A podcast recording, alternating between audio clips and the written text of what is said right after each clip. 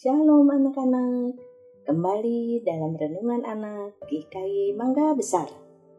Renungan hari ini berjudul Tuhan yang Kudus dari Keluaran 3 ayat 1 sampai dengan 22. Musa adalah seorang gembala. Dia tinggal di padang pasir dan memperhatikan domba-domba milik ayah mertuanya. Dia pernah menjadi pangeran Mesir, tetapi dia telah meninggalkan kehidupan itu, menikah, dan memutuskan untuk tinggal di gurun untuk membesarkan keluarganya daripada kembali ke Mesir. Musa ingat bahwa dia orang Ibrani dan ibunya telah mengajarinya semua tentang Tuhan Allah, bahkan sebelum dia pergi ke istana untuk menjadi seorang pangeran.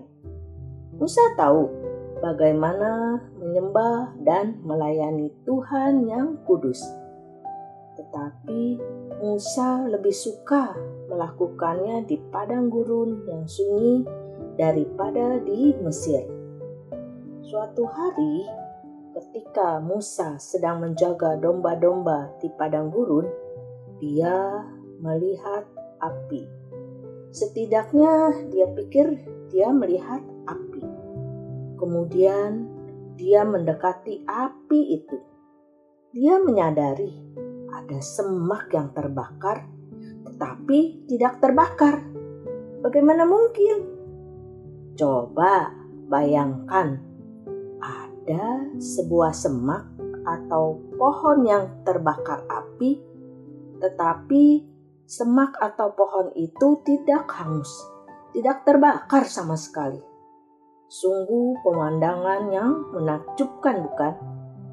Musa belum pernah melihat yang seperti itu, dan sepertinya kita juga belum pernah melihat hal yang seperti ini. Kemudian Tiba-tiba dia mendengar suara memanggil namanya. Dia menyadari itu berasal dari semak yang terbakar. Suara itu berkata, "Janganlah kamu mendekat dan lepas kasutmu. Kamu berdiri di tanah yang kudus." Kasut itu adalah semacam sendal seperti zaman sekarang dengan ada talinya. Musa melakukan seperti yang diperintahkan suara itu. Musa menyadari bahwa suara itu adalah Tuhan yang berbicara kepadanya. Tuhan memberitahu Musa bahwa dialah yang akan membebaskan Israel dari perbudakan di Mesir. Musa menyadari itu adalah tugas yang luar biasa dan bahwa dia tidak layak untuk pekerjaan itu. Tuhan meyakinkan Musa bahwa dia akan memberinya kata-kata untuk diucapkan. Musa hanya perlu melakukan apa yang diperintahkan kepadanya. Salah satu pelajaran yang Musa pelajari di semak yang terbakar adalah bahwa Tuhan adalah Tuhan yang kudus. Tahukah kamu apa arti kata kudus? Kudus berarti tidak berdosa, terpisah, khusus, dan itu juga berarti bahwa Tuhan layak disembah, ditinggikan. Ibadah bukan sekedar menyanyikan lagu-lagu pujian pada hari Minggu di kebaktian. Menurut Roma pasal 12 ayat 1, seluruh hidup kita adalah ibadah kepada Tuhan. Salah satu cara Musa menunjukkan penyembahannya kepada Tuhan adalah menuruti apa yang Tuhan perintahkan untuk dia lakukan di semak yang terbakar.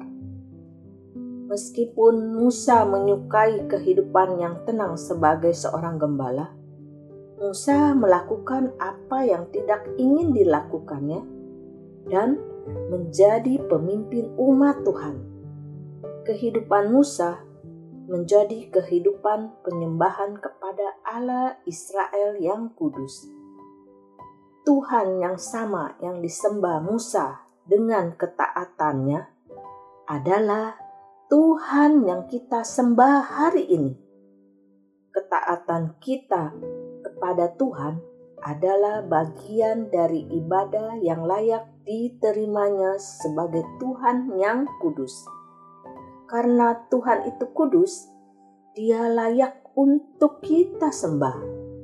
Karena itu, mari kita beribadah dengan sungguh-sungguh kepada Tuhan kita. Amin. Tuhan Yesus memberkati.